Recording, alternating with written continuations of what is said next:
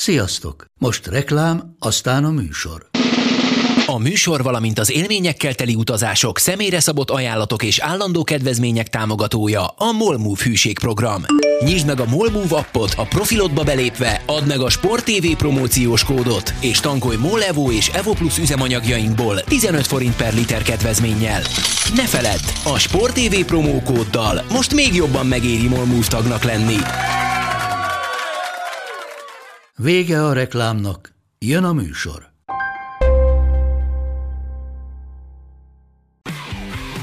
Gól! Ez 11-es volt, ha nem láttad te! Úristen, milyen becsúszás volt! Mi mindennel kapcsolatban lesen vagyunk. Ez a Sport TV és a Nemzeti Sport közös podcastjének újabb része. Sziasztok! Ez a Lesen vagyunk a Sport Televízió és a Nemzeti Sport közös labdarúgó podcastja. Állandó beszélgető társam Monc Attila, a Sport TV munkatársa, én pedig Szeli Mátyás vagyok, a Nemzeti Sport újságírója. Sziasztok! Terveztünk nagyon sok mindent, aztán az UEFA keresztül húzta a számítást, és kétek vagyunk azzal kezdeni, hogy mi a fene történt tegnap ezen a döntésem.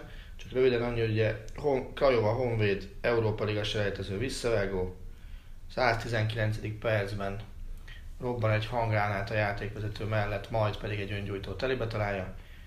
Irgalmatlanul hosszú szerencsétlenkedés után nem fújják le a meccset, 11-esek ki, azzal nyer a Krajova. Ugye a Honvéd óvást nyújtott be az eredmény ellen, amit tegnap tárgyalt az UEFA és elutasított, mondván az események már nem befolyásolták a mérkőzés végeredményét, hiszen a 119. percben történtek. A Matyi röhög, Hát de kínom van természetesen. igen. Azt kell mondani, hogy az UEFA szerintem pontosan olyan döntést hozott, amilyen a mérkőzésen lévő UEFA ellenőr magatartása volt, tehát egy irgalmatlan töketlen döntést hozott. Igen, mondjuk emellett nem vagyok meglepve, sajnos. Én sem. Meg lehet kérdezni, én tegnap azt mondtam, így, tegnap azt mondtam a döntés előtt, hogy három zártkapus meccs és 100 ezer euró pénzbírság. Hát a pénzt leszámítva minden terébe. Szóval én azt gyakorlatilag elképzelhetetlennek tartottam, hogy a Honvédot továbbítatják. Maximum azt tudtam volna elképzelni, hogy a Krajovát kizárják és az Alek játék nélkül tovább megy. Uh, hát ez nem történt meg. Ugye azt, hogy ezt a 60 ezer eurós pénzbüntetés kontextusba helyezzük, azzal, hogy a második selejtező körben szerepelt a Krajova 260 ezer eurós díjpénzt kap, azzal, hogy a harmadikban szerepel így, azzal meg még kap 280 ezer eurót. Hát ha csak ezt a két selejtező kört vesszük, azért 540 ezer eurót kap, tehát annak hajszárnyival több mint 10%-át veszi el tőle az UEFA, amit hát azért arányos büntetésnek nem neveznék. A három zárt kapus meccsre lehet azt mondani, hogy hű, meg há, meg ha. Hát ez nem tudom, hogy milyen visszatartó ereje van, illetve mennyire sarkalja majd jobb rendezésre a román csapatot. De hogy azért forduljunk vissza egy kicsit. Itt ezt lehetett hallani, hogy a román csendőrség azt mondta, hogy ők nem tudják garantálni a részvevők biztonságát, ha nem folytatódik a mérkőzés. Na most ezt ugye nem tudom, hogy hivatalosan is elhangzott és bekerült a különféle jelentésekbe. Ezt, nem, ezt tényleg nem tudom, ez mondjuk elég, elég uh, súlyos dolog. Én azt gondolom, hogy ez önmagában egyfajta zsarolás. Tehát, hogy De, hát egyrészt, de ha egy... Másrészt miért alap- vannak ott ők? Azért vannak ott, hogy garantálják a biztonságot. Tehát csinálják a dolgokat. De ez egy alap, alapvető dolog, hogy ha, ha nem tudod garantálni a részvevők biztonságát, akkor nem kell mérkőzést rendezni. Pláne. Vagy akkor nem kell beengedni a szurkolókat alapból a mérkőzéseidre, mint azért van egy-két ország, ahol így mennek a dolgok. Uh, például Argentinában évek óta nincsenek vendégdrukkerek. De most Egy, hát Egyiptomban meg játszottak úgy bajnokságot, hogy nem mehettek nézők egyáltalán meccset, aztán 5000-et engedtek be után. Tehát, De ez egy európai kupasorozat, nem egy, nem egy Így van. bajnoki rendszer. Tehát vannak különféle kritériumok, milyen stadionban, milyen stadionokban játszhatnak, és a többi, de ez tényleg az alapvető, hogy a részvevők biztonságát garantálni kell.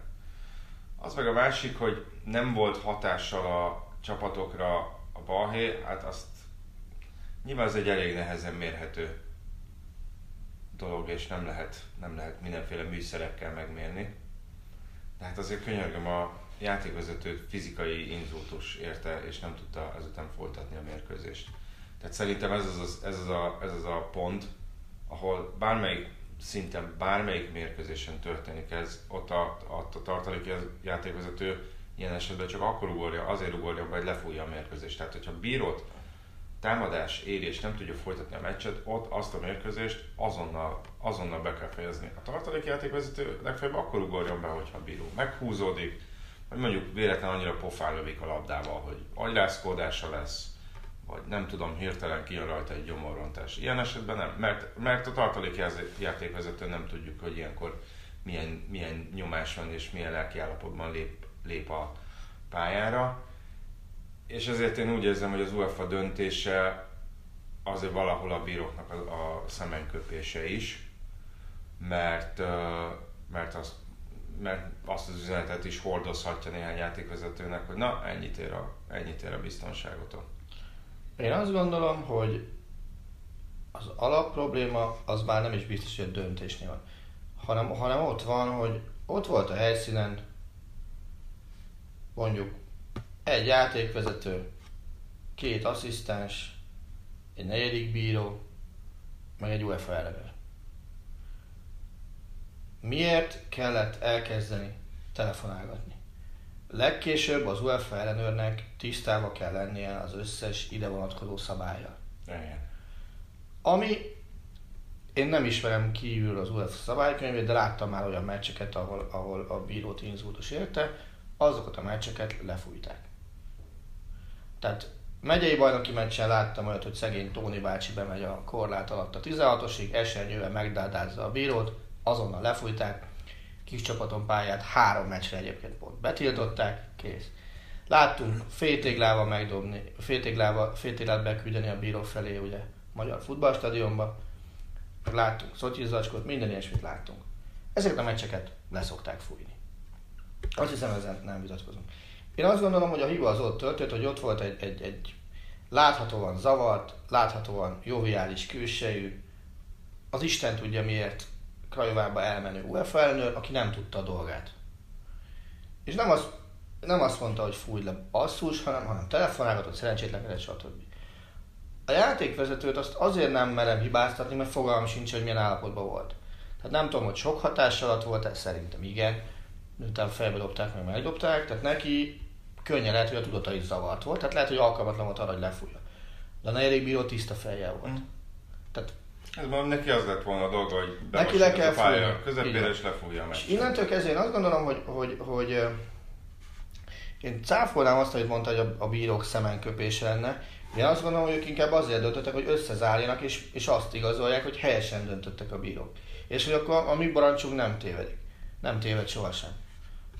És, és szerintem ezt vitték simán végig. Hozzátéve úgy, hogy én, én múlt hét pénteken vettem a fájlcsát, és végignéztem az elmúlt 15-20 évet, hogy, hogy mi történt mérkőzéseken, meg minden ilyesmi. Olyat, hogy rendbontás miatt félbeszakadt egy európai kupa meccs, és annak megváltoztatták a félbeszakítás pillanatában elért eredményt, ott nem találtam. Uh-huh. Tehát úgy, hogy, tehát úgy, úgy, hogy félbeszakadt, befejezték minden, olyat nem találtam, hogy utólag megváltoztatták volna a végeredményt. Olyat találtam példát, hogy jogosulatlan játék miatt lett félbeszakítva a mérkőzés. Olyat találtam, hogy félbe lett szakítva a mérkőzés, a 60. percben, és akkor 3 0 igazolták valakinek.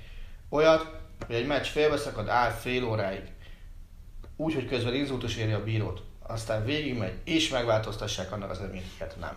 Uh-huh. Tehát én azt gondolom, hogy az UEFA hű maradt egy egyébként szerintem borzasztóan rossz gyakorlatához, hogy összezár kifelé. Aztán, hogy ezt a bírót utána elmeszelik-e ezt az ellenőrt, elküldik Tanganyikára, vagy nem tudom hova, azt nem tudom. De azt igen, hogy, hogy abban sajnos semmi meglepő nem volt, hogy ez a döntés született. Uh-huh. Hát nem tudom, én akkor is, ha játékvezető lennék számomra, akkor is rossz üzenete lenne, mert, mert azt érezném, hogy van egy csapat, aminek a szurkolói megtámadtak engem, van egy csapat, ami, vagy klub, ami rendezőként nem tudja biztosítani az én biztonságomat, lásd ah. azzal, hogy megdobtak, hiszen nyilván oké, okay, az öngyújtót beviheted, de mondjuk azért a hangránátot valahogy bevitték. Aztán ez a klub azt mondta, hogy gyakorlatilag nem tehetném azt, amit tenni kellene, mert abból még nekem lehet bajom, és akkor arra egy ilyen, egy ilyen nagyon langyos reakció jön az UEFA részéről. Értem, és, és ilyen szempontból ugye meg is van kötve a játékvezetőknek a keze, mert ugye nem nyilatkozhatnak semmit. Igen, ez is igaz. Ebben, ebben persze valahol van ráció, hogy ne legyen az, hogy minden mérkőzés után egyfajta ilyen magyarázkodásba torkoljon a játékvezető szerepköre.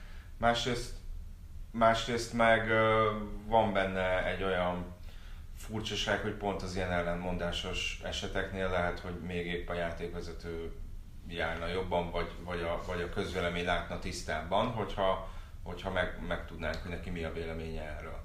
Én, én, én nem a bírók számára látok ebben rossz üzenetet, hanem a futball számára látok benne egy baromi rossz üzenetet. Tehát ez, a, ez azt is sugalja, hogy figyelj, basszus, szerez egy olyan szurkolótábort, ami nemhogy nyomás, de terror alatt tudja tartani a játékvezetőt, és ha bevállalod azt, hogy adott esetben becsukják a pályádat pár meccsre, meg fizetsz 10 forintot, kereshetsz vele 100 forintot. Igen. És szerintem ez egy nagyon rossz üzenet, mert mi van akkor, hogyha ha ennél is elborzasztóbb hordákkal rendelkező csapatok szurkolótábora ugyanilyen fizikai nyomást gyakorol a játékvezetőre, és mondjuk adott esetben a bajnokok ligájába jutásról van szó. Akkor majd hogy fog dönteni az UEFA? Érted, akkor, akkor ott lesz a csapat, megbüntetik 100 ezer euróra, és közben meg több millió eurót fog keresni csak a BL részvétellel. Oké, okay, lehet, hogy nem lesz néző minden BL meccsen, de ha gazdasági vállalkozásként fogod fel a történetet, a pénzed az megvan. Persze, sőt, még több is. Ugye kifizetsz az egy bizonyos összeget a biztosításra, és a többi, és a többi, és a többi. A BL vagy elmeccs pénz meg adott esetben, jó, nyilván attól is függ, hogy milyen szintű csapatról van szó. Igen. Az nyilván simán fedezi ezeket a kieső Hát bevételeket. sőt, profit lesz még így is. Hát szerintem ebbe, ebbe ez a rossz üzenet, hogy innentől erőszakkal többet érhetsz el, mint gondoltad volna. Hát igen, mondjuk azért azt tegyük hozzá, hogy, hogy, hogy nem hiszem, hogy ez a mérkőzés, vagy ez a döntés úgy áblok kiforgatná a sarkaiba az európai futballvilágot, Nem valószínű, mert nem egy, nem egy Manchester United Barcelonán történt. mert, mert azért tegyük hozzá, hogy valószínűleg ez az eset mondjuk tőlünk nyugatabbra, északabbra, keletebbre, délebbre lehet, hogy csak egy ilyen gyors 30 másodperces videoklip formájában bukkan fel néhány sportportálon. Tegyük hozzá, döntésről már mondjuk be se számol. Pont ezt akartam mondani, videók ország. voltak, tehát mint a német fókusznak az oldalán fenn volt a videó. De tegnap ugye eleve irgalmatlan késő lett meg a döntés ahhoz képest, hogy mikor kezdték a tanácskodást. Igen. Tegnap utána megnéztem este a... Ugye a Honvéd az fellebbez, ezt tegyük hozzá. Igen, de Hát nem hiszem, hogy ennek bármi... csütörtökön játéknap. És a Krajova is, nak is van bőröképő, hogy fellebbezzen, ugye enyhítésért. Igen, És megnéztem tegnap este, te 9 óra körül a német portálokat, a, a, az angol portálokat, amik azért ilyen vezető futballportálok, spanyol nem, azt nem értem. Hírek mennyisége az ügyről, a vezető oldalakon 0,0. Tehát ebből is látszik, hogy nem egy megetrengető dolog volt. Itt az volt a hír, hogy megdobta. Tehát addig volt hír, hogy inszultus érte a bírót. És nem tudta folytatni. És utána Hát, hát igen, ez a... Az, hogy, az, hogy most, most a, a, a Krajova játszik, vagy a Honvéd játszik az Aekkel, az kb. ezen három országon kívül, tehát a görögön, Így a magyaron, meg a románon kívül. Senkit nem érdekel. De azt mondom, hogy ez, ez, ez nyilván ez a, ez a realitás, meg, meg itt a nem tudom, Premier League rajt előtt, meg az átigazolási időszak közepén, ezek a hírek ezek nagyon gyorsan elvesznek aztán. De ez még egyébként jobb is az UEFA-nak, mert, mert nyilván kevésbé kérdőjelezik meg a kompetenciáját, hogyha mondjuk úgymond kisebb piacokon okoz felháborodást ez az ügy. Azt gondolom, hogy igen. És, és én azt hiszem, hogy, hogy a Honvéd hiába, fog, hiába nyújtja be a fellebbezését. Szerintem az ugyanolyan eredménnyel fog járni, mint, mint az első döntés sajnos. Nyilván meg kell tenni, mert, mert kötelező. És az, hogy ezért be kell fizetni pár száz, adott esetben pár ezer eurót, mert nyilván ilyen illetéket is beszed az UEFA, gondolom. Annak bele kell férnie, mert, mert itt tényleg el kell menni a végsőkig, még akkor is, hogyha ha ha ezt, ezt, ezt nem lehet az UEFA-val szemben így megnyerni. Igazából az, az érdekelne, és nem tudom, hogy van rá lehetőség, hogy mi van az, hogyha azt mondja az UEFA, hogy oké, okay, kedves Honvéd, másodszor is így döntöttünk, és azt mondja a Honvéd, hogy oké, okay, kedves UEFA, tűz a nemzetközi döntőbíróság elé. Mehet-e a Honvéd? Nem tudom. És ha igen, akkor ha ott olyan döntés születik, ami elmarasztalja ezt az ítéletet, akkor mi van? Mert ugye nyilván ez ebben a sorozatban arra már nem lehet érvényt szerezni. Hát én se hiszem. Már csak azért sem, mert, mert a, a, a, a CAS-nak a döntéshozói folyamata az nem egy napos, Hát vagy nem két napos. Nem. Tehát, hogyha mondjuk döntik, eldöntik októberben azt, hogy itt igen a Honvédnak kellett volna tovább menni, akkor mi lesz? Hát ez egy nagy, nagyon jó kérdés, ehhez valaki olyat kellene ide hívni, aki nálunk az ilyen jogi útvesztőben jobban megtalálja az Hát útját. a sportjogiban is szerintem nem tudom, hogy van-e itthon például ilyen. Tehát, Én itt szerintem legfeljebb némi pénzmozgás lehet a vége a legjobb esetben. Jó, de, de akkor mi, mi, mi a pénzmozgás? Mi az alapja? Az elmaradt haszon? Mi, mi lehet a Honvéd számára az elmaradt haszon? A harmadik fordulóba jutás? A play jutás? A főtáblára jutás? Ez, ez, ez mind-mind eltérő dotáció. Igen, persze. Persze. Nyilván a Honvéd nem hülye, akkor azt mondja, akkor kérem a végső győzelemért járok pénzt. Az UEFA azt mondja, megkövetek a harmadik kör, és akkor valahol átlagot kell vonni a kettő között. Hozzáteszem, ilyen is emlékszem, hogy lett volna precedens. Hát...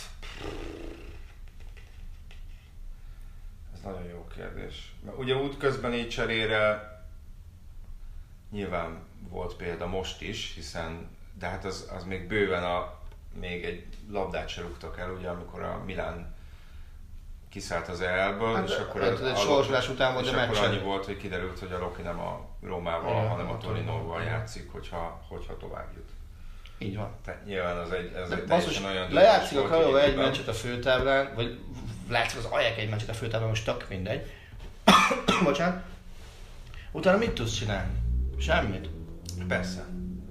Persze. Azt meg nehezen hiszem el, hogy, hogy, hogy ebben a történetben ma van kedd, holnap van szerda, két nap alatt döntés születik a Mátés alapot jövő csütörtökön, már nem tudnak úgy dönteni, hogy kedves Ajax Atén, te ne Bukarestbe repüljél, hanem Budapestre repüljél. Azt hiszem, azt hiszem itt hol lenne az első meccs. Igen. Nem tudom, ez nehéz kérdés. Most az, azért voltam egy kicsit csöndben, próbáltam azon gondolkozni, hogy amikor, amikor volt Törökországban egy bunda botrány, én úgy emlékszem, hogy ott, ott, ott lehet, hogy útközben volt klubcsere, de az a baj, hogy már nem, már nem nagyon emlékszem ennek. Mármint nyilván akkor sem, a, akkor sem ment még a Mhm. csoportkör, hanem a selejtezők. De bevallom őszintén már nem emlékszem, hogy, hogy, az, hogy az hogy alakult. Mert ha jól emlékszem, ott a besiktással volt valami, hogy elvették tőlük a kupa győzelmet, aztán utána a Trabzon is belekeveredett valamibe, meg a Fenerbahce is. De most már nem emlékszem, hogy annak... Most neki azért belekerült, és annak mi akkor is a- kedvenc, a Pauk elnök pisztolyjal a pályán, azért akkor is ez a kedvenc. Igen. Szóval nyilván sokan fel vannak háborodva ezen, de ahogy néztem azért itt a, a, a többség az elég realistán állt ehhez a helyzethez sajnos. Én nem, én nem hiszem, mert volt sok hozzászólásban felbukkant ez, hogy ez sportdiplomáciai gyengeséget mutat részünkről, vagy én nem, nem hiszem, hogy ez bármiféle szerepet játszott volna abban. Én azt gondolom, hogy sporti... sportdiplomáciája most igazából mit tudsz csinálni? Ezen a szinten ez nem úgy megy, hogy oda telefonálok, hogy, hogy, hogy izé, én ez és ez vagyok az UEFA-nál, és úgyhogy majd tiltsátok el az ellenfelemet. Egyrészt. Másrészt azt nem felejtsük el, hogy nézzük meg az UEFA ágrajzát. Elnök, kik az alelnökök. Szerintem nem állunk olyan rosszul sportdiplomáciára. Tehát itt szerintem az ilyen döntéseknél az UEFA inkompetenciája, vagy az adott testület inkompetenciája, vagy, vagy furcsa hozzáállása játszhatja a főszerepet, és nem a sportdiplomácia. Nyilván az, egy, az lehet egy jogos felvetés, szerintem nem kéne szerepet játszani a, ebben, de hogyha mondjuk egy angol csapattal történik ugyanez, vagy ha egy német csapattal történik ugyanez, akkor azért, egy, akkor azért lehet, hogy érdekes lett volna ennek az ügynek a kezelése. Nyilván a, a, a reakciók is sokkal nagyobbak lettek volna Figyelj, világszerte. állj, ne, ne folytasd most egy pillanatot. Nem kellene, hogy így nem, nem, bármiféle nem, súlyozás nem, nem, nem, súlyoz, nem a súlyozás mi- miatt. Egy angol vagy egy német csapat szerinted folytatja ezt a meccset? Mert szerintem nem. Ebben nem vagyok biztos, de az a baj, hogy hát ha nem is az UEFA-nál, de, de azért bajnokságokban volt olyan, hogy, hogy mondjuk egy csapat vagy egy játékos szerintem jogos felháborodással vonult le a pályáról, és még a végén ő ütötte meg a bokáját. Tehát nem tudom, én azt gondolom, hogy egy nemzetközi, több nemzetközi rutinnal felvértezett csapat egész egyszerűen közli, én ebben, az, ebben a helyzetben, ebben a biztonsági rendszerben ezt a mérkőzést nem tudom folytatni, mert nem tudják szavatolni a játékosaim biztonságát, kérjük, fújják le a meccset, bemegy az öltözőbe, csókolom. Hát igen, de ez egy nagyon kényes, ez egy nagyon-nagyon kényes kérdés, mert, mert minden józan számítás szerint egy klubnak nem kellene ilyen helyzetbe, ilyen döntési Persze. helyzetbe kerülni, és ezért van ott a már említett öreg úr, hogy az ilyen helyzetekben ő hozza meg a döntést, és adott esetben ne telefonálgasson, hanem mondjuk azért ez nem egy ilyen világtól elrugaszkodott forgatókönyv, hogy ilyen történik a mérkőzésen, tehát nyilván erre vannak bizonyos irányelvek, hogy mit kell tenni ebben az esetben. Az UEFA ellenőrnek ezeket kellene alkalmaznia. Hát először is tudnia, és aztán alkalmazni. Szerintem ez a, ez a helyes sorrend. Ugye kíváncsian várjuk a, az esetleges következő kört ebben a, a procedúrában. Ugyanakkor óvaintünk szerintem nyugodtan mondhatom mindkettőnk nevében mindenkit attól, hogy, hogy túlzott bizakodással Hát, tekintsen sajnos. az ügyelés sajnos. Igen. Sajnos ilyen szempontból tényleg ne bízzunk az UEFA-ban.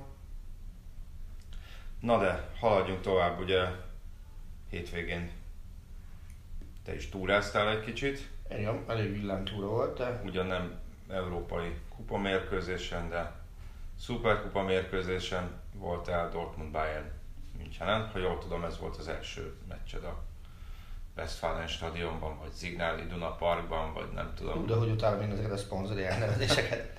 Az, az, az Westfalen stadion szerintem örökkön örökké, mint a nyilván Hamburgban is mindenki Volkswagen stadionként fogja hívni azt a, azt a stadiont. Oké, okay, Münchenben nem tudod máshogy hívni, mint Allianz Arena, mert az olimpiai stadion egy másik létesítmény volt. Igen, és, és nagyon-nagyon furcsa volt látni az elejétől kezdve, hogy, hogy mi az, amikor egy város összekötetésben áll egy csapattal úgy, hogy, hogy tulajdonképpen egyként lélegzik. Tehát ilyet Magyarországon én talán azt gondolom, hogy, hogy, hogy Veszprémben lehetett látni, amikor van egy csapat, ami, ami csak az iránt rajonganak a városban. Tehát, hogy, hogy kézlabdában. Ugye Szegeden is van vetétás, Győrben is, Fradinál is van vetétás, Veszprémben nincs, és Dortmundnak sincsen helyben semmilyen olyan vetétás a futballsporton kívül a sportban, miért lehetne így rajongani.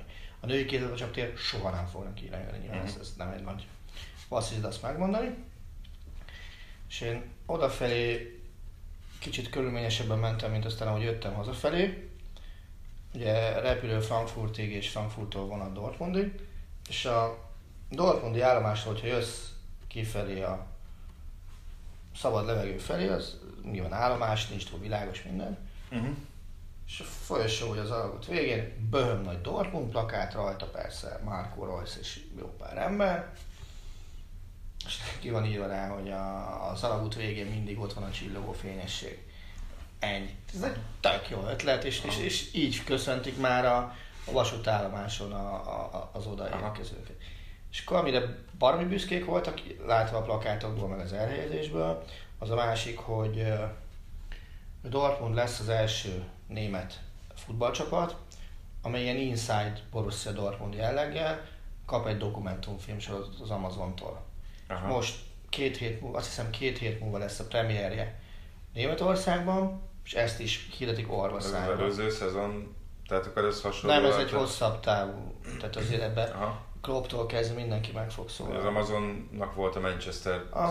City-vel egy Lehet, hogy olyasmi, amire- nem tudom, nem láttam semmiféle trélert belőle, ami nem Ja, kerestem jól el. tudom, Klopp egyébként nemet mondott a Liverpoolnál, hogy azt mondta, hogy ő nem szeretne ilyen. Lehet, ebbe szerepel. És, és, és baromi büszkék rá, és aztán még egy kis trollkodást is ugye bevállaltak, már vettek reklámhelyet maguknak Münchenben erre a dokumentumfilmre. És hát ked, do, uh, úgy kezdődik a plakát, ez kicsit más, mint ami Dortmundban ki van téve, vagy ott, hogy ott, hogy azt hangsúlyozzák, hogy első német csapatként, meg Dogsi, meg minden, és mi német, Németország úgy kezdődik. Kedves Müncheniek, így kezdődik a plakát, kész. Aha. a másik, ami nagyon érdekes volt, hogy több cég mennyire tudatosan használja azt a reklámjaiban, márképítésében, hogy ennek a, a, ennek a, a, a városnak a fekete meg a sárga a két színe. Uh-huh. Tehát, hogy, hogy beengedik ezt a két szint a reklámjaikba, és, és arra automatikusan odafigyelsz. Aztán az is, hogyha esetleg kétség lenne bárkiben abban, hogy ki ennek a Dortmundnak az első embere, azt a városban pillanatok alatt el lehetett dönteni, hogy ez, ez Marco Reus királysága. Mm. Tehát hiába rúgott Mário Götze VB döntőbe, hiába játszik Jadon Sancho államszezont legutóbb, hiába van ott Schmelzer vagy Piszcsek örök idők óta, ez Marco Reus birodalma. Mm. Tehát ő az első számú kedvenc szurkolóknál mindenhol lenyűgöző. Az egész meg, meg tényleg egy, egy, egy olyan volt, hogy én azért szeretek ilyenkor nagyon-nagyon időbe kimenni a, a stadionba, tehát én két órával a kezdés előtt már ott rontottam a nevemet a lelátót. Én is. Mondjuk nekem azt mondom, a rekordom az a, a hű, melyik meccs volt? Argentin, várj, melyik, melyik meccs döntött az Argentina továbbjutásáról a VB-n a csoportkörben? Argentina, Nigéria. Az az. Azt hiszem 6 órával a meccs előtt voltam kint. Ah. Ugye nyilván nem is tudsz időben, tehát itt, itt hatkor nyitott eleve a Aha. kapu. És olyan fél hét körül Hát a, a, a, tegyük hozzá, hogy a VB-n is, tehát ez a Szent Péterváron volt az a meccs, tehát nem a stadionban volt, ahol a mellette lévő média Ja, nem, én effektív a stadionban. És akkor itt is a, azt hiszem két órával, meccs, már nem emlékszem, azt hiszem két órával a meccseket volt a kapunyítás, és akkor nagyjából akkor másztam fel a, a, a Itt effektív bent voltam a stadionban, szeretem megnézni, hogy adott esetben ugye itt jegy, tehát nem sajtóhelyre kellett menni a lelátóra, hova szól a jegy, hát az első rangú volt, tehát mm. ugye itt a, a DFL meghívására lehettem kint, és hát az, basszus, ez milyen jegy az, ami tíz sorral ülsz Hönesz, meg Vácke, meg Rumenike fölött ugyanabban a szektorban, Aha. tehát ilyen nagyon frankó helyre szólt, és uh, gyakorlatilag a felező vonalnál, és akkor lehetett látni, hogy hogy, hogy telik meg folyamatosan a lelátó, tehát kezdve a, a sárga fal, ami azért így, így félelmetes látni azt a tömeget egybe, az egy 20 ezres egybefüggő lelátórész. Ugye ez a legnagyobb egybefüggő lelátórész Európában, ahova korlátok mindenélkül mentek a szurkolók, és ráadásul ilyen meccseken az állóhelyi uh-huh. rész is. Ahogy kezelik a, a Bayern szurkolókat, meg minden ilyesmi, és akkor meg hogy mennyire, mennyire morajlik meg visszhangolos az egész. Tehát nem azt mondom, hogy élete legjobb teljesítmény ült a, a Dortmundi szurkoltából, mert biztos, hogy nem. De, de, de azért az, hogy, hogy így, így rázúdul az egyik kapun mögül 20 ezer ember, annak, annak azért lehet súlya. A szervezés az pöpec volt, tehát mindenki tudta mindig, hogy, hogy mikor, hogy kell bejönni, mit behozni, hogy kell felépíteni azt a nyomorult dobogót a végén, az is van 8-9 elemből lett összepasszítva, kb. annyi idő alatt, hogy minden tévé el tudott menni egy reklámbrékre, és mire visszajöttek, már ott állt a dobogó, és mehettek fel a, a, a, a kupáért. És azt gondolom, hogy, hogyha a meccsre rátérünk, hogy ez a Dortmund, gondoltam, hogy hány százalékot játszott a valós tudásához képest. 70-nél többre semmiképpen sem merem mondani, de lehet, hogy még annyit sem. De itt akartam közölni, hogy a, azért a szuperkupák hát rangja az mondjuk úgy, hogy megkérdőjelezhető, azért a sok országban maximum a, valahol a tétmeccs és a felkészülési meccs között mozog a rangja megítélése, például Angliában, nyilván az más, amikor mondjuk Spanyolországban két meccses Real Barca párharc volt, annak nagyobb sungja, van, vagy hogyha mondjuk egy kisebb csapat elkapja a nagyobb csapatot, nyilván annak sokkal többet érhet ez a trófea. Mondhatjuk azt, hogy, hogy igazából a Bayernnek különösebb nagy jelentősége nem volt ennek a meccsnek, a Dortmundnak is igazából csak azért, mert megnyerte, és akkor lehet azt mondani, hogy, hogy, hogy mondjuk egy jó lelkiállapotba vágnak neki a szezonnak, hogy, hogy igen, azzal kezdtük, hogy elkaptuk a Bayern-t, nem, nem kell, továbbra sem kell, hogy kisebbségi komplexusunk legyen vele szembe. Ezzel filoztam még a meccset. Abban biztos voltam, hogy a vesztes az majd csökkenteni akarja a meccs után a szuperkupa jelentőségét. Ez nagyjából papírforma. Aztán tudtam, hogy a győztes mennyire fogja magát gyerekben érezni. Szerintem egy Dortmund-Bayern szuperkupának nagyobb jelentősége van, mint a tavaly játszott Frankfurt Bayernnek. Hát, nyilván. Már csak azért is, mert ott, ott egy felső középosztálybeli csapattal találkozott a Bayern, itt meg az első számú kihívójával. És az nem baj a Dortmund szempontjából, hogy a, a szezon elején tudod küldeni egy olyan üzenetet Münchenbe, hogy hé srácok, ugyanolyan szinten vagyunk a felkészülésben, hiszen ugyanakkor kezdődik a bajnokság, mi itt tartunk, ti csak itt tartotok. Uh-huh. És meg tudunk felni benneteket. Nagyon simán meg tudunk felni benneteket. Szerintem ebből a szempontból baromi fontos volt. A mérkőzésen, hogyha megné... nem tudom mennyit látta a meccsből, gyanítom, hogy a konvergál nullához. Nem sokat. Ha megnéztük, azért, azért nem volt benne annyira üres járat, amennyit én mondjuk vártam. Uh-huh. Tehát annál, annál kevesebb üres járat volt. Ugyanakkor az is biztos, hogy, hogy támadás építésben és, és a tizatoson belül élességben még paramira kell mind a két csapatnak ennek a, vagy ez a másfél hét, ami hátra van a bajnoki rajtig. A kupát azt annyira nem tekintem nagy kihívásnak egyik számára sem, hiszen a Dortmund Kréfeldben vagy az Ürdingenhez, a, a Bayern meg Cottbusba megy, tehát azt gondolom, hogy, hogy mind a kettő tovább fog jutni, mm. azt csókolom. Az viszont hülyeség azt mondani, és szerintem az nem is igaz, hogy nem akart volna nyerni mind a két csapat. Aha. Ez nyilván gyűlölnek veszteni ilyen szinten már, mint az állat. Másrészt meg azért csak-csak jár egy kupa, harmadrészt csak a legnagyobb, legnagyobb riválist lehetett megverni. Ami nekem nagyon-nagyon szembetűnő volt, és ez talán tévén keresztül nem is jön ki mindig, hogy ez a Dortmund milyen sebességgel képes labdaszerzés után vissza, visszatámadni kontrával. Uh-huh. Hát, én nem, nem láttam még Jadon Sancho-t élőben futballozni eddig. Azt meg Alaba, aki nem egy lassú védő, hát nagyon, nagyon, csúnyán le maradt mögötte egyszer, kétszer, háromszor. És, és a másik az, hogy, hogy ez a Dortmund úgy játszott ennyit, hogy a kezdőcsapatba szánt játékosok közül szerintem alsó hangon négyen nem játszottak. Aha.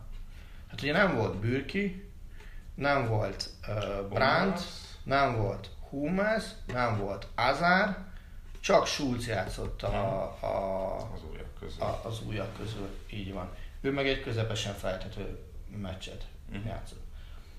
És ez a meccs arra is rávilágított, hogy a Bayernnél azért még nagyon sokat kell dolgozni. Na, ezzel akartam folytatni, hogy ugye Robert Lewandowski nem először panaszkodott erre, vagy nem először emelte fel a hangját, hogy emberek, itt erősíteni kéne, és ez még hozzá kapcsolnám, mert Norbi küldött nekünk egy NSO linket a Nemzeti Sport, a France Footballra hivatkozva ír arról, hogy a, megszületett a megállapodás a. Bayern és a City között, és Zané 110 millió euróért Münchenbe költözik.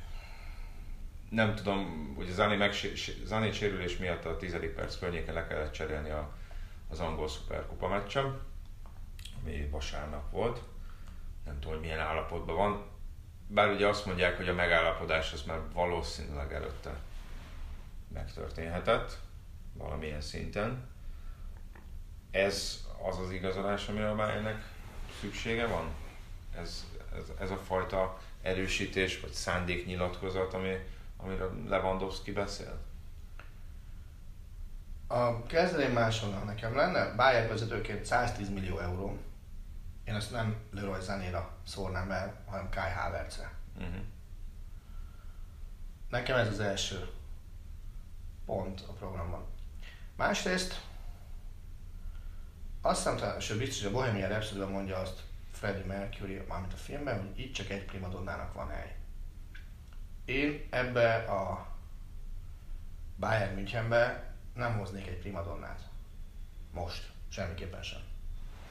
Zani, Zani túl sokat foglalkozik a pályán kívüli dolgokkal is. Tehát a, a öltözködés, minden ilyesmi.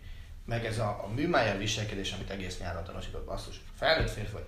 Tudd már, hogy hol akarsz játszani, ne töketlenkedjél, ne kéresd magad, mint egy rossz kúra, már elnézést. Döntsd el, ide mész, vagy itt maradsz. Uh-huh. Szerintem ez nem volt egy, egy sportszerű lépéssorozat.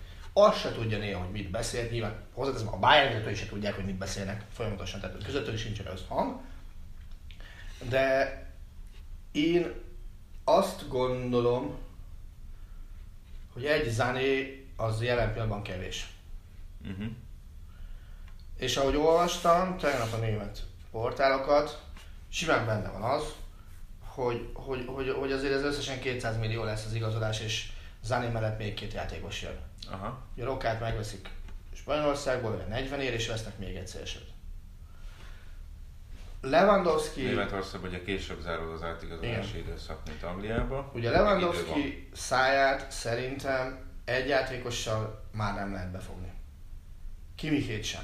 Na, de itt most Lewandowski panaszkodik, vagy csak mondhatjuk azt, hogy, hogy Lewandowski kimondja azt, amit mondjuk a, jó persze ezt nehéz így felmérni, de a Bayern szurkolók többsége gondol, hogy ez alapján, a nyár alapján, ahol a Bayern egyébként nagyon-nagyon sokat költött magához képest Szépen. eddig, lehet azt mondani, hogy a Bayern szépen lassan, vagy szépen gyorsan azért itt a, a, az elit klubok mögé csúszik a költekezés tekintve. Nem, azért, nem, Sose feltét, nem feltétlenül azért, mert nincs pénze, hanem esetleg megfontoltabb náluk, vagy más, más szempontok szerint erősít, vagy tart, más szempontokat tart figyelembe, amikor mondjuk X fizetést ajánl, és Y fizetést viszont már nem.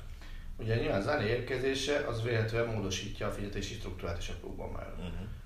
Mert ő Angliában egy más szintű fizetést kapott, mint amit adott esetben a Bayern megígért volna neki, hogyha a Sákétól veszi meg, és nem a Manchester Aha. City-től. Egyrészt. Másrészt én azt vélelmezem, hogy a Bayern önmagát hajszolt a csapdába, de nem, idei, nem csak az idei nyarat figyelembe véve, hanem az elmúlt másfél-két évet figyelembe véve. Tehát én azt abban reménykedtem, hogy tavaly egy elég markáns generációváltás elindul Kovácsa, és, és mondjuk ahogy, ahogy a kézlabdában csinálta a Kielce a BL győzelem után, egy szezon alatt levezényelnek mindent. Nem nyernek BL-t, rendben volt, tehát nem nyernek BL-t, de az a szezonjuk is rendben volt, vállalható volt, és a következő évben már Final Four-osok voltak a kézi BL-ben. Uh-huh. A Bayernnél ez szerintem elmaradt. És egyrészt ez volt a csapda, másrészt pedig nem látom az összhangot Nikó Kovács elképzelései és a kitűzött célok, illetve Nikó Kovács és a vezetők között. Tehát Nikó Kovács egy baromi kis keretben gondolkozik.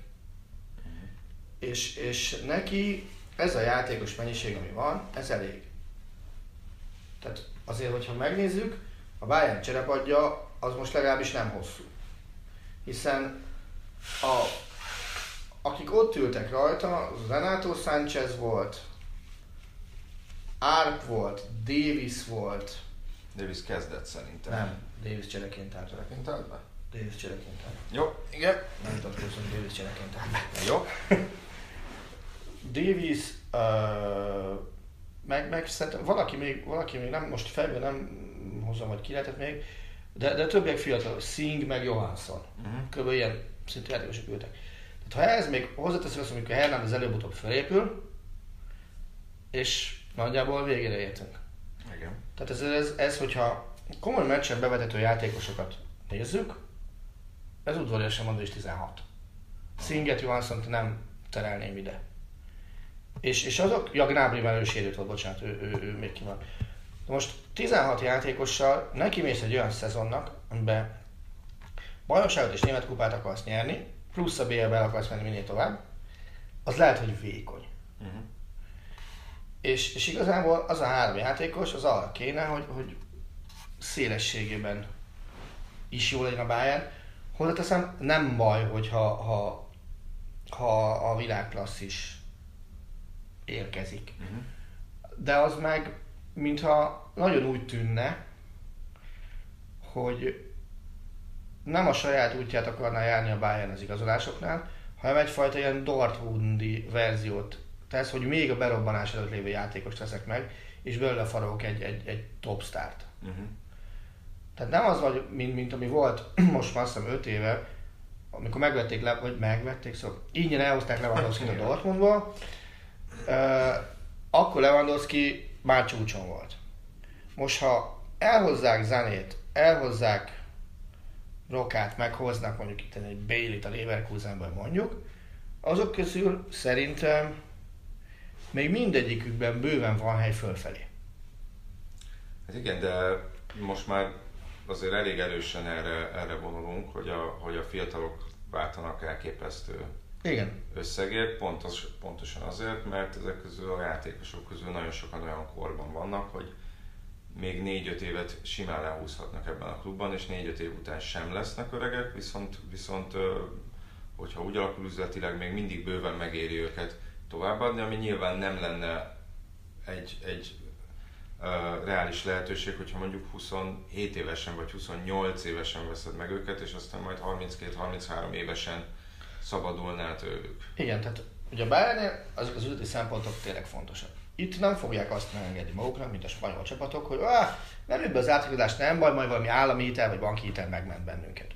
Erre láttunk már pár példát, igazolásoknál, igénybe véve hasonlók. Ők kőkeményen azt mondják, hogy nekünk van egy ennyi pénzünk van, ennyit fogunk elkölteni. Oké, okay, van még egy tartalék számlánk, azon még van nagyon sok pénz, 100 milliós nagyságrendű, de ahhoz akkor nyúlunk csak, hogyha nagy szarba leszünk. Kérdés, hogy ez most az-e az állapot. Szerintem a határán van, de ha azt mondják, hogy dolgozzunk az össze normálisan, és tényleg rakjunk össze egy csapatot, mert kevés volt rá a felkészítés időszak, és nem akarnak két fordulónta edzőt váltani, tehát a média sem akar két fordulóként edzőt váltani, akkor ebből ki lehet hozni valamit. De ha az a cél, hogy mindenki fogja be a száját, és az első fordulótól kezdve úgy játszom, mint a félistenek, akkor hozni kell két játékost. Uh-huh. De zárszónak sem volt rossz, mert nem az adás zárszavának, hanem ennek a szegmensnek, ugye még a német futball azért majd a bajnokságot megelőző, kezdetét megelőző héten majd foglalkozunk még bővebben is. De hát ugye Angliában már csak két nap van az átigazolási időszakból, legalábbis ahhoz képest, amikor beszélünk, nyilván elhagyni az országot, azt még bátran lehet. És pénteken pedig elkezdődik a bajnokság is. Itt is volt egy szuperkupa mérkőzés, egy Manchester City Liverpool találkozó, amit, 11, amit 11-esekkel a City nyert meg. Na kezdjük. Nagyjából hasonló lesz a, a végeredmény, hogy szoros City győzelem a bajnokság végén. E, erre Ugye múlt héten beszéltünk róla, én arra számítok, hogy múlt héten mennyiben végigmentünk a City meg a Liverpool-on, akár csak így Bostonként vagy csapatrészenként. E, igen, én arra számítok, hogy ez a két csapat lesz az első kettő, és nem, nem bizony, nem, hogy, hogy mondjam, valószínűbbnek tartom a City bajnoki címét, mint a Liverpoolé, de nagyon szeretném, hogy a Liverpool legyen a bajnok. Uh-huh. Én, és, most, és most tényleg ehhez aztán már esküszöm semmi köze nincs Guardiolának. Én nem szeretem a Manchester City-t. Uh-huh. Tehát valamiért nekem a Liverpool ilyen nosztalgia okokból, minden okokból sokkal szimpatikusabb és sokkal uh, kedveltebb csapat. Ráadásul egy-két ex-kollégának csókoltatjuk az, hogy Liverpool az első számú Liverpooli csapat, az Everton a második számú Liverpooli csapat, csak hogy Budai Miki is haderőjön. Uh, én azt gondolom, hogy a City javára az billentheti a mérleget, ami például pont a bayern hiányzik, hogy van egy nagyon erős, masszív, mondjuk az, hogy 20-as kerete. A Liverpoolnak a kezdőcsapata az még az is lehet, hogy erősebb, mint a city de, de nem olyan széles szerintem, mint a city és a Liverpool egy, hú, most majdnem mondtam olyan csapat, amely nincs az első osztályban, mondjuk egy Aston Villa, vagy egy, vagy egy, vagy egy Newcastle ellen, vagy hasonló körülbelül csapat ellen, hamarabb tud megbotlani, mint egy Manchester City. Uh-huh. Egymással szemben meg szerintem adott esetben mondhatjuk azt, hogy a, a, a, mondjuk a hat legnagyobb csapat, Manchester City, Manchester United, Chelsea, Arsenal, Liverpool, Tottenham, még abban az is, hogy ebből a hatosból egyformán jön ki a két csapat pontokkal. Uh-huh. Én szerintem az dönthet, hogy, hogy a, a, a Liverpool előbb ront el egy meccset egy kis csapat ellen, mint a City. Tehát a keretek erőségén túl.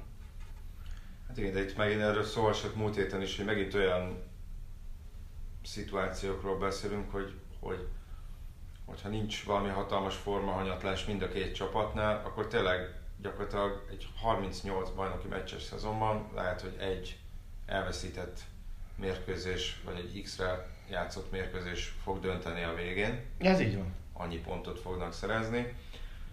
Igen, mondjuk a Liverpoolnál, ugye Klopp már elindította ezt a folyamatot jobban az előző idényben, hogy, hogy kicsit nagyobb hangsúlyt fektettek a labdatartásra is, pont azért, hogy esetleg ezáltal könnyebben megtörjék azokat a csapatokat, amik beállnak ellenük majd bekelni, mert ilyen, ilyenből azért lesz egy pár. Hajjaj. Egyáltalán a rajtam, nem? Hát az a Norwich lesz. illetve, illetve a City-nél viszont én úgy érzem, hogy, hogy talán bővebb a kerete is itt a több, több frontos harchoz. Ahhoz képest egyébként a, a, a második félidőnek, főleg a vége alapján a, a Liverpoolnak azért meg kellett volna nyerni ezt a szuperkupa meccset, legalábbis annyival mm. több helyzete volt, és nekem én, én jobban, szerintem jobban játszottak annál, mint amire számítottam, ugye nem volt Mané, uh, Salah és Firmino, illetve Alisson azért relatíve későn csatlakozott, talán egy héttel korábban, de lehet, hogy még annyi se volt, mivel ők ugye hosszabb pihenőt kaptak. Nyilván ez meg volt a másik oldalon is, hogy, hogy Jesus, Aguero, Ederson, mm. Ők csak a padon voltak, aztán Jesusnak gyorsan be kellett állnia, amikor Zané megsérült. De valamiért úgy érzem, hogy, hogy, hogy, hogy, ez a, hogy, hogy ez a City nem fog megtorpanni, és gyakorlatilag egy ilyen tehervonatként robog tovább ebben a szezonban is, és tényleg a nagy kérdés náluk az lesz, hogy nem azt mondom, hogy verseny nélkül lesz bajnok, de úgy érzem, hogy végül nem végül ők lesznek, és nyilván itt az a kérdés, hogy mire lesznek képesek a bajnokok ligájában. Azért tegyük hozzá, hogy itt annyira BR-re koncentrál mindenki velük kapcsolatban, hogy, hogy azért basszus ez a csapat az előző idényben otthon mindent megnyert. De mi másik koncentrálna basszus? Ezt a csapatot nem azért hordták össze, hogy, hogy, hát hogy otthon az, nyerjen. Nem, a, hát azért nem tudom, hogy hány csapatnak sikerült FA Kupát, Liga Kupát és bajnokságot is nyerni egy szezonon belül Angliában. Gyanítom, hogy nem soknak. Én is, de még egyszer mondom, szerintem ez, ez az arabokat nem elégíti ki. Szerintem... Tovább meg szerintem Guardiolát sem. Bármit elképzelhető, elképzelhető, de, de mondjuk tripláznia, tehát hogy három bajnoki címet nyerni egymás után sem sok csapatnak sikerült, Azt nem bizony, talán négynek, vagy háromnak. Azt hiszem négynek és öt, vagy négynek ötször, vagy háromnak sikerült. kétszer. A Huddersfieldnek sikerült még, az Arsenalnak, és most és nem lehet, hogy lenne más. Lehet, lehet, hogy, lehet, hogy Liverpoolnak egyszer. Uh-huh. De a Huddersfield az nem, és a Manchester kétszer, mind a kétszer már a Ferguson érában. Tehát nyilván az is azért egy nagy fegyvertény lenne. Igen, és ugye, és ugye Angliában... Az erőviszonyokat nézve sokkal nagyobb fegyvertény, mint a Juventus nyer három bajnoki Pont címet, a Bayern nyer három bajnoki címet, a Barcelona nyer három bajnoki címet egymás után. Az a döbbenetes, hogy Angliában háromnál többször senki nem nyer bajnoki címet zsinórban. Mm. Három a maximum, ezt, ezt meg is néztem, és az sem, az sem sokszor sikerült. És azért uh, szerintem a Premier League vezetőségében baromira örülnének neki, hogyha ez a folyamat így maradna. Hogy, hogy továbbra is tudják azt mondani, hogy na tessék, ennyire kiegyenlített a bajnokság. Az nem biztos, hogy jót tenne a Premier League imázsának, hogy a City 4-szer, 5 6 7-szer zsinóban megnyerni a bajnoki címet. De nehéz is elképzelni. Nehéz is, is úgy, úgy nehéz elképzelni, hogy, hogy, hogy márciusban már, már minden évben tudni lehessen, hogy ők lesznek a bajnokok. Ez, ez tökéletesen így van. Amire én még nagyon kíváncsi vagyok az új szezonban, és ez már nem ezt a két csapatot érinti, az az, az hogy Frank Lampard mit csinál a Chelsea. Igen, hát nyilván ez egy romantikus... Hozzáteszem, én a Chelsea-t nem kedvelem, de Lampardot nagyon. Ez egy nyilván nagyon romantikus kinevezés, attól függetlenül szerintem nem kell hozzá több optimizmussal vagy pessimizmussal viszonyulni, mint Gunnar Solskjaer kinevezéséhez annól Unitednél nyilván vannak... De őrente nem viseltettem annyi szimpátiával, mint, mint Lampard. Nyilván vannak uh, eltérő helyzetek, hiszen Solskjaer egy nehéz helyzetben lévő csapatot vett át decemberben, Lampard meg egy olyan csapatot vett át, ami, ami nem erősíthetett. Nyilván úgy, hogy, hogy voltak azért kiskapuk, ezért Kovácsicsot sikerült megvenni a Real Madridtól, meg ugye Pulisic ő most csatlakozott a csapathoz, de őt télen vették meg.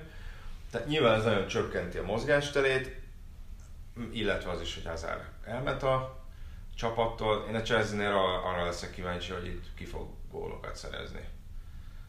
Mert szerintem Zsiró az elmúlt két szezonban összesen talán nem szerzett 10 bajnoki gólt. Ugye Morata az nincsen.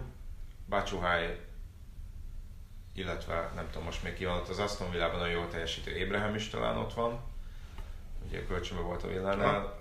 Ilyen marha nagy kérdőjele villognak nekem ott. Pulisic nekem nem tűnik egy ilyen Te nem befejező szélről, szélről 20 volt szerző játékosnak. Nem. Ahogy, a, ahogy úgy nagy általánosságban szintén a Chelsea középpályát sem érzem annak, hogy azért Lampardnak bőven voltak 20 gólos szezonjai egymás hát, után nem is kevés. Kanténak nem lesznek. Tehát Kanténak vagy Zsorzsinyónak nem hiszem, hogy, hogy lennének. Úgyhogy ez egy nagy kérdője. Nyilván a Manchester United tegnap bejelentette Harry Maguire szerződtetését, aki 80 millió font. Na, ha még volt túlárazott védő, azt szerintem ez is az volt. Azért legalább egy 20-assal kevesebbért el tudtam volna képzelni a megvételét. Hát ez szerintem a helyzet helyzet adta. Tehát, hogy Leszter tőkét kovácsolt abból, hogy kell a Manchesternek valaki, és igen, a Matlum fölemelte az árát. Meg, a Manchester City meg a, a kezét tette fel, hogy jó, köszönjük, akkor mi ebből, ebből kiszállunk. A Citynek mi a francnak kellett volna még egy védő? Kompani helyére. Meg úgy tűnik, De meg úgy tűnik, hogy, úgy tűnik, hogy ugye Laport most nem egészséges, hát azért Otamendiben, Otamendi nem feltétlenül egy ideális Guardiola típusú játékos. Stones az lenne, de ezt meg beszámolók szerint még nem tudta uh, bizonyítani Guardiolának, legalábbis konzisztensen nem. Mm. Ezért, ezért szeretne még, és ugye Kompany már nincs, és azért szeretett volna mindenképpen egy, egy magasabb uh, belső védőt, amellett, hogy tényleg beszél, nem beszéltem bele, de kétszer-háromszor el, elment mellettem a BB Maguire, és tényleg egy ilyen igazi kétajtós szekrény, van vagy 100 kiló, tehát hatalmas. Emellett egyébként, ettől még egyébként nagyon szereti hátulról kihozni a labdákat. Tehát azért nem az a teljesen statikus belső védő, azt nem mondom, hogy mondjuk a leggyorsabban forduló belső védő. Egyelőre leírtad Niklas Zülét. Hát. hát igen, csak azt írják, hogy, hogy mondjuk Szulsiár ebben a szezonban kicsit magasabb attól ah. védekezéssel akar játszani, és azt kicsit kockázatosnak érzem, hogy ha 80 milliós új embered, akitől azt várod, hogy mondjuk egy Fandijkhoz hasonló hatással legyen a védelmedre, egy ilyen, egy ilyen szisztémában játszol, ami nem feltétlenül a, a legjobb neki, de hát azért 26 éves, tehát azért lassúnak nem mondható, nyilván a pozíciós érzéke is jó, tehát ez lehet, hogy kisegítheti az ilyen uh, helyzetekben, de a Manchester United-del ellentétben, ahol azért még sok lezáratlan kérdés, hogy mi lesz Pogbával és mi lesz az aki, aki, aki, egyébként most ilyen Anderlecht mezes képeket láttam róla, hogy az Anderlechtnél edz. Ugye ott már volt Juhász Rand kedvenc történet, az, hogy bejött és azt hitte, hogy valami izé, ilyen veterán afrikai játékos kidőtt, hogy 16 éves Lukaku. És uh, tehát, hogyha Liverpoolból meg a, a Cityből indulunk ki, igen, sok pénzt költenek, Manchester United is sok pénzt költ, csak a United, vagy a City nem, meg a Liverpoolnál ugye ez, ez egy bizonyos nagyon körülhatárolható koncepció mentén költik el ezt a, a pénzt, amelyben minden, mindegyik igazolás illik, az nem feltétlenül igaz, hogy beválik. A Unitednél ezt nem minden esetben érzem, de az vitathatatlan, hogy a védelmet azt rendbe kellett rakni, mert, mert azt hiszem csak 8 csapat kapott náluk több volt az előző szezonban. Hát igen. A Premier League, egy Premier League szezonban még ennyi volt nem kaptak. És most tényleg az a kérdés, hogy, hogy most nyilván egy 80 millió fontos belső védőtől mindenki tényleg azt várja, hogy na, akkor most egymagában fölhúzza a, a, a színvonalat, de azért ez, azért ez ennél kicsit szerintem összetettebb kérdés. Mert Lehet-e Maguire olyan védő, mint Jápsztánból volt, mert ugye nagyjából az ő érkezésekor is ilyen Aha. hangok jelentkeztek, és ugye ő tényleg tudta stabilizálni a, a Unitednek a védelmét. Szerintem, szerintem képessége alapján megvan az esély. Azért kérdés, hogy ki lesz a belső védő társa. kérdés, hogy hogyan teljesít majd előtte a középpálya is, tehát azért itt, itt vannak ilyen rendszer szintű dolgok is. Ha? Tehát azt, azt, azt mondjuk ne várjuk, hogyha nem szűr a középpálya, és mondjuk egyfolytában egy egyben vezetik rá a labdát, olyan helyzetekbe kerül, akkor, akkor, akkor nem biztos, hogy őt kell hibáztatni. Jó, rendszer szintű probléma. Említette, hogy feljebb tolja United a védekezését. Hát állítólag ez a Jó. terv aztán, hogy A hogy ezzel kísérletezett, lehet, hogy aztán azt lehet, hogy ebben, aztán úgy gondolja, hogy azért, nem. azért ebben mondjuk például Pogbának baromi nagy szerepének kell, hogy legyen. Ő vajon milyen hangulatban fog futballozni egy ilyen elmúlt hetek, hónapok után? Hát figyelj, azt azért tegyük hozzá, hogy nem... Ő ugye nem mondott gyakorlatilag semmit. Igen, tehát hogy az, azért nem úgy tűnik, hogy, hogy ő mondjuk lázadozna, vagy, vagy verni az asztalt, ezt meg kell neki adni. Lehet, hogy aztán egy olyan megegyezés is lesz, hogy akkor egy évet várják. Mert azért az, hogy a, a több forrásban azt írják, hogy a Real Madrid 30 millió eurót és Hamest ajánlott a Pogbáért, ami nyilván, hát azt mondom, hogy egy, lehet, hogy egy 40, de talán 50 kal a United értékelése alatt van, azért az inkább arra mutat, hogy a Real Madridnak most nincs készpénzileg nem áll úgy, hogy meg tudja venni Pogbát. És nem biztos, hogy úgy fog, úgy fog állni két és fél héten belül, és nem biztos, hogy két és fél héten belül uh, Na jó, de a United, megszabadulna tőle, amikor már nem tud igazolni. pont ezt akartam a Unitednek két napja van. Igen, és, Tulajdonképpen. és ha a spanyol sajtót Á. nézzük, ami azért jóval kevésbé megbízható, akkor azt írta, hogy hát igen, még gyorsan majd jön Bruno Fernandes a Sportingtól, meg Milinkovic Savic a Lációból, és akkor majd meg lesz a pótlás, és akkor majd eladják. Nem tudom, hogy mennyire dolgoznak ezen két játékos megszerzésén, de azért ez, ez, ez kicsit ilyen álomszerűnek tűnik szerintem az ASZ részéről, mert ott írták. De kicsit tovább menve, mert azért lassan folyik, vagy lassan fogy az időn. Van-e még olyan csapat, nyilván, nyilván az Arsenal, Chelsea, Manchester United, ez a hármas, ebből azért jó esélye kettő le fog maradni a bajnokok ligájáról. Mhm.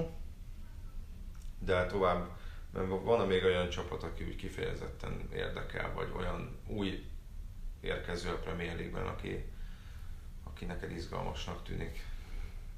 Van sok. Alsok, igen. Mm. Mondhatnám, még kettőt tudnék mondani, mind a kettő újont hiszem. Ugye Norwich az egyik, Igen. ami csak azért, mert ővelük szoktam szimpatizálni még régről. Másik meg nem tudom, hogy ez az Aston Villa, ez, ez mit fog, mire fog menni az első osztályban ilyen szintű igazolás után.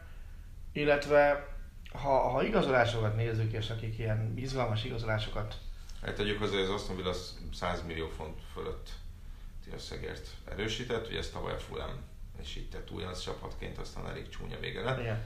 Bár a nálam hozzáértőbbek szerint az Aston Villa azért egy jobban.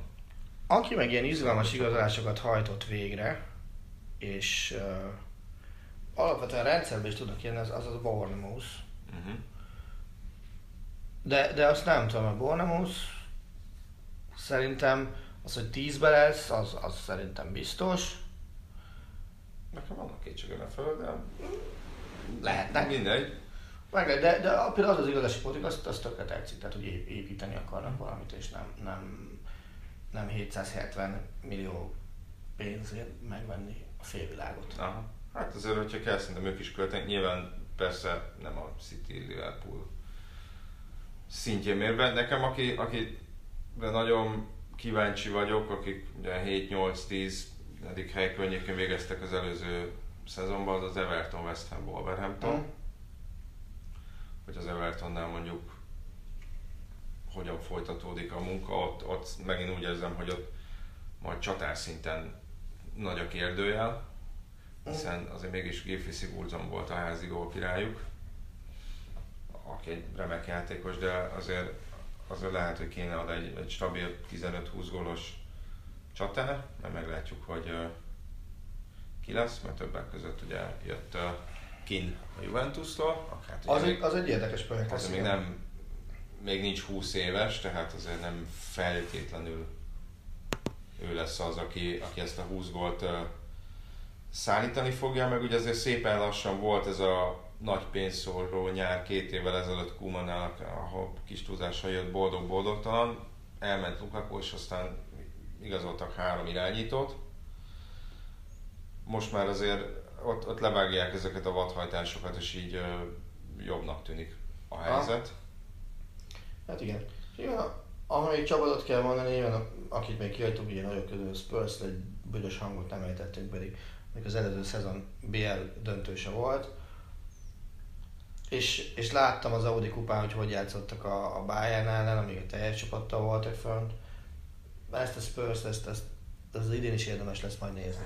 Nagyon-nagyon. Ugye most egyelőre két erősítésük volt. Clark, aki visszaadtak a Leedsnek kölcsönbe, Meg Endon vele, aki ugye azért nagyon, nagyon kellett a középpályára.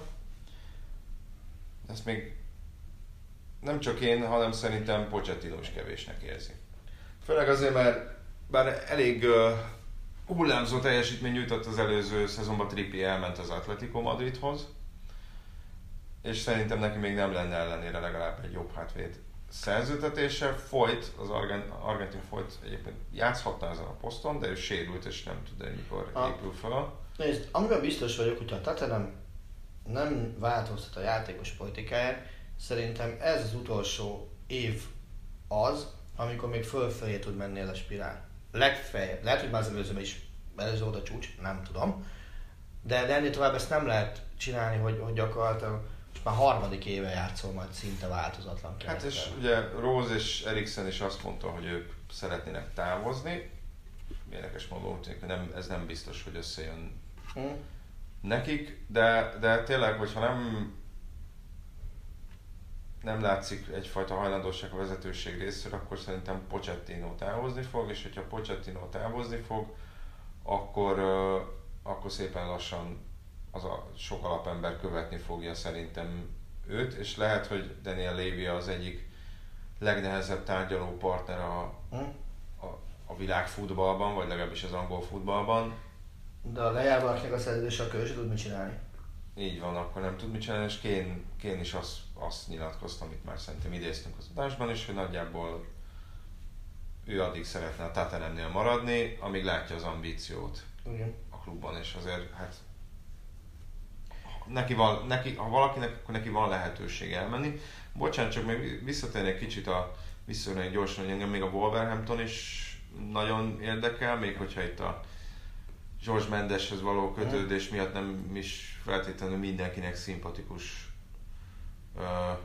ez a projekt, illetve a West Ham, aki ugye elhozta Hallert a Frankfurtból 45 millió Mhm. fontért, ami szintén egy elég érdekes igazolás. És elég drága. És drága is, és ígéretes is.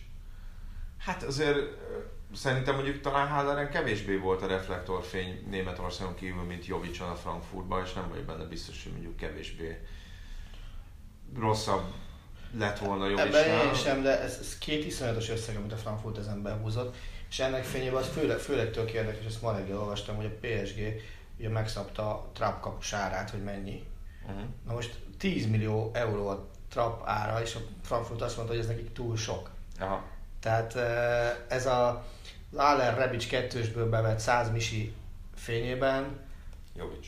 Ah, bocsánat, Aller Jovic, bocsánat, ezt már is rosszul mondtam. Szóval Aller Jovic kettős fény, árának fényében ezzel legalábbis tudok röhögni. Igen. Mi akkor is, hogyha nyilván a Frankfurtnak sok minden kétlevősége van. Illetve a West Hamnél még ott van Fornász, aki nyári érkező, Reáltól, ő is szerintem egy izgalmas igazolás. Amellett, hogy azért nekik igencsak rendbe kéne rakniuk szerintem a védelmet, főleg talán a védelemnek a széleit. De ebben a három csapatban, és lehet, hogy ez lehet, hogy aztán nagyon csúnya vége lesz ennek a jóslatomnak, benne van az, hogyha mondjuk, mondjuk az Arsenal belemegy egy mélyebb hullámvölgybe, vagy, vagy esetleg Mm. valamelyik nagyobb csapatnak nem jön ki a lépés nekik, meg igen, akkor lehet, hogy ott karcolgatják, karcolgathatják az első hatnak az alját. Mert ugye általában most már első hatról beszélünk, tehát Igen. ott, ott nyílik egy nagyobb szakadék a hatodik hely után, nem, nem úgy, mint mondjuk tíz évvel ezelőtt, amikor top 4-ről Ez így van. beszéltünk. Tegyük hozzá, én a Tatanemben szintén nem látom azt, hogy bajnoki címért. A bajnoki cím azt szerintem kettő. bajnoki címért küzdjön, és ezzel visszakanyarodva oda, tehát hogy így szerintem Pochettino is úgy lesz hogy nem is fogja látni, hogy, hogy Uh-huh. tehát hogy azért van egy, mondhatjuk egy, egy bizonyos szintig, hogy ez nagyon jó, hogyha nem forgatja fel a keretet, de nyilván a keretből is ki tud hozni egy bizonyos szintet, és annál többet viszont már nem. Ez kettő, az is simán benne vagy Pochettino egyéni ambíciói többek annál, mint hogy ugyanazzal a csapattal bohóckodjon három évig a különböző sorozatokban. És oké, okay, ez egy BL döntőt hoz, de, de nyilván ő is olyan, hogy szeretne többet és jobbat elérni, és azért annál többet ebből a Tottenhamből nem lehet kihozni. Hát igen. igen. Úgyhogy hozzá se nyúlsz. Még mielőtt elköszönnénk, érkezett egy kérdés, hogy mondjam el a személyes véleményemet arról, hogy Kimmichnek a Sancho-val szemben elkezdett faltja az milyen volt. Ezt a Bayernnél elfelejtettem mondani, elnézést érte. Messze ültem tőle, és nem látszott tisztán, tehát pont a pálya túlsó felé volt, Mhm. nem látszott tisztán onnan tőlünk. És tévén már nem merted volt. visszanézni. Tényleg pedig nem néztem vissza. Nem merted. Nem szeretem az ilyeneket valóban Aha. megnézni még egyszer. Azt gondolom, elolvastam nagyon-nagyon sok cikket utána, és tegnap reggel a, a német bíróbizottság elnöke is azt mondta, hogy ez piros volt. Uh-huh. Tehát hajlamos vagyok azt gondolni, hogy ö, tekintettel az idény elejére, meg minden és minden, inkább azért nem kapta meg a pirosat, és csak sárgát kapott. Sancho, ha nem ennyire teátrális, akkor lehet, hogy helyben behúzzák neki a pirosat. Aha. Mármint Kimichnek. Ugyanakkor, ha, és, és, és ez a szezonban megint előredíti a irgalmatlan töketlenkedést majd, ha, ha a bíróbizottság elnöke, meg mindenki más azt mondja, hogy ez piros volt, akkor mi az Istent néztek megint a videóbírón? Mert ugye a videóbíró után lett a sárga is csak. Uh-huh. Tehát ki volt írva, ki volt írva a stadionban, legalább most egyre ejtettem, hogy kírják a stadionban, hogy miért van videóbíró és mi a döntés. Tehát ez már, Mhm. ez már működött. De hogyha mindenki azt mondja utóbb, százból százanak felvett, aki megnézték, aki akkor ezért felelős, az mit látott. Uh-huh. És erre nem lehet választ kapni. De ez megint elővetít egy olyat, hogy ez a szezon újra te lesz ellentmondásos var ítéletekkel. Ezen nem lepődnék meg. Én sem. Sajnos méltatlanul keveset foglalkoztunk a Premier League-gel, viszont a szokásosnál azért hosszabbra csúszott megint az adásidőnk, úgyhogy sajnos búcsúznunk kell, de jövő héten visszatérünk. Méltatlanul keveset több, mint 20 az adás egy harmada, de nem baj. De jövő héten visszatérünk, addig is hallgassatok minket, kommenteljetek, kérdezzetek bátran. Sziasztok! Sziasztok! A műsor a Béton partnere.